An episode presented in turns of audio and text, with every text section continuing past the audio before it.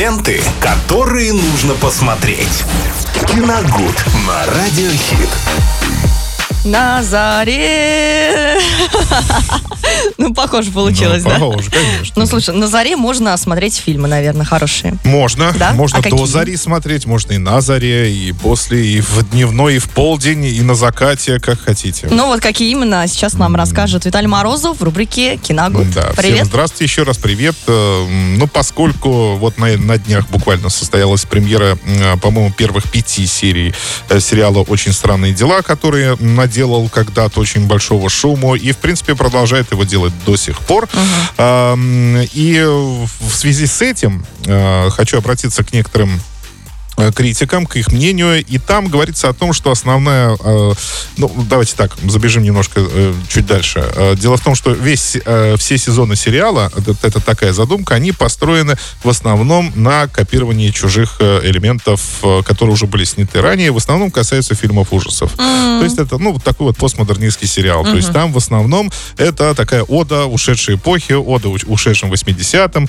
Там э, это все, вс- опять же, все показывается и... Hmm. Ну, так скажем, копируется в основном. Это такая, ну, такой фан-сервис. То есть вы э, смотрите, у- угадываете какие-то там Моменты, элементы, да, из моменты, других шаги фильмов. из других Мгм. фильмов, и вам становится, ну, наверное, хорошо. Возможно. Хотя, хотя, ну, хотя сюжет там самостоятельный полностью, он э, совершенно не вредит, в принципе, э, основному повествованию. Так вот, и судя по тому, как пишут критики, вот третий сезон как раз очень похож на картину «Кошмар на улице Вязов» 1984 года. Они даже притащили туда эм, Роберта Инглунда, который когда-то вот этого Фредди Ну-ну, самого и да-да. э, сыграл. В сериале у него тоже будет камео небольшое. Вот. э, И поэтому давайте сегодня вспомним, раз у нас классика еще, давайте вот этот, вот этот фильм и вспомним его заодно и пересмотрим. Снимал его когда-то Замечательный режиссер Уэс Крейвен. Это был 1984 год. Ну и Роберт Инглунд, как я уже говорил, снимается здесь в главной роли. И, э, в общем-то, весь ужас заключается в том, что четыре подростка, за четырьмя подростками во снах э, гонится один и тот же ужасный монстр, у которого Ужас. э, да, обожженное лицо и э, ножи, ну, перчатка с ножами на руке. Ну, это уже такой классический образ э, такого монстра киношного, который гоняется за детьми, то есть воплощает в себе их э, различные страхи там э, и так далее. Мне тоже такие сны снятся. Там, знаешь, и В пострашнее 21 бывает. году что-то мне уже должно быть что-то пострашнее снится, я не знаю. Но, во всяком случае, как, знаете, классический фильм ужасов, это вполне такая очень смотрибельная картина. Даже, в принципе, в наше время в ней есть некоторые элементы, которые по-настоящему до сих пор э, пугают. Между прочим, там, кстати, и Джонни Депп молодой снимался, а, тоже эпизодическая роль. Он был э, одной из жертв, э, насколько я помню. Вот. э, ну, вспоминая последний судебный процесс, соответственно, без, без этого тоже не обойтись, да. А, Вот, он там играет молодого человека, его, и, он так красиво, значит, проваливается в кровать.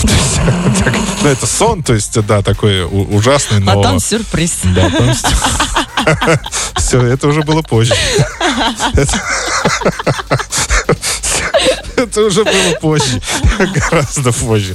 С этого вот это все и начиналось, да.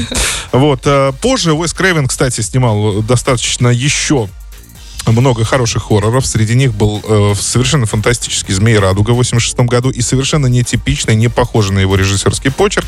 Затем он снова вернулся к монстрам и, в частности, франшизу «Крик» снимал. Вот с- из, из последнего. Э, Кстати, э, четвертая часть, по-моему, да, вот не так давно выходила, и тоже, и тоже из-под его э, пера. Так что давайте пересмотрим. Ну, наверное, больше посмеемся, чем, чем побоимся, потому что, ну, конечно, сейчас это уже. Но чисто из ностальгии просто, да, вспомнить Ну да, о, можно. о- о вот этих ужастиках 80-х. Вот это непередаваемая атмосфера, которая там царит вообще в принципе. Ну да, они раньше вообще были другие. Да, очень ламповые, ламповые фильмы, поэтому пересматривать их, в принципе, одно большое удовольствие, даже несмотря на то, что это какие-то хорроры, триллеры и так далее. Да, знаешь, уж- ужастики, где видно лески, что призрак летает.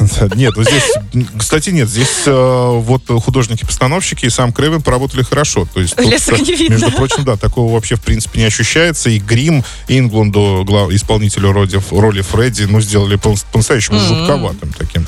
Ведь потом, это же самый первый фильм, то есть потом э, тиражирование вот этого образа Фредди самого, он достигнет просто каких-то невероятных Ну, это да, пределов, понятное дело. войдет в- просто в золотую коллекцию поп-культуры, в принципе, и станет одним из самых узнаваемых п- персонажей фильмов ужасов. Да. в общем, да.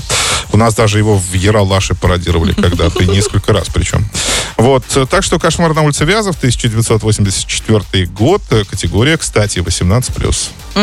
Все, спасибо тебе большое, Виталий. Обязательно пересмотрим. Как раз у нас выходные близятся, поэтому будет чем заняться. Но пока что, друзья, мы с вами находимся на работе, и давайте послушаем хорошую музыку из эфира «Радиохит».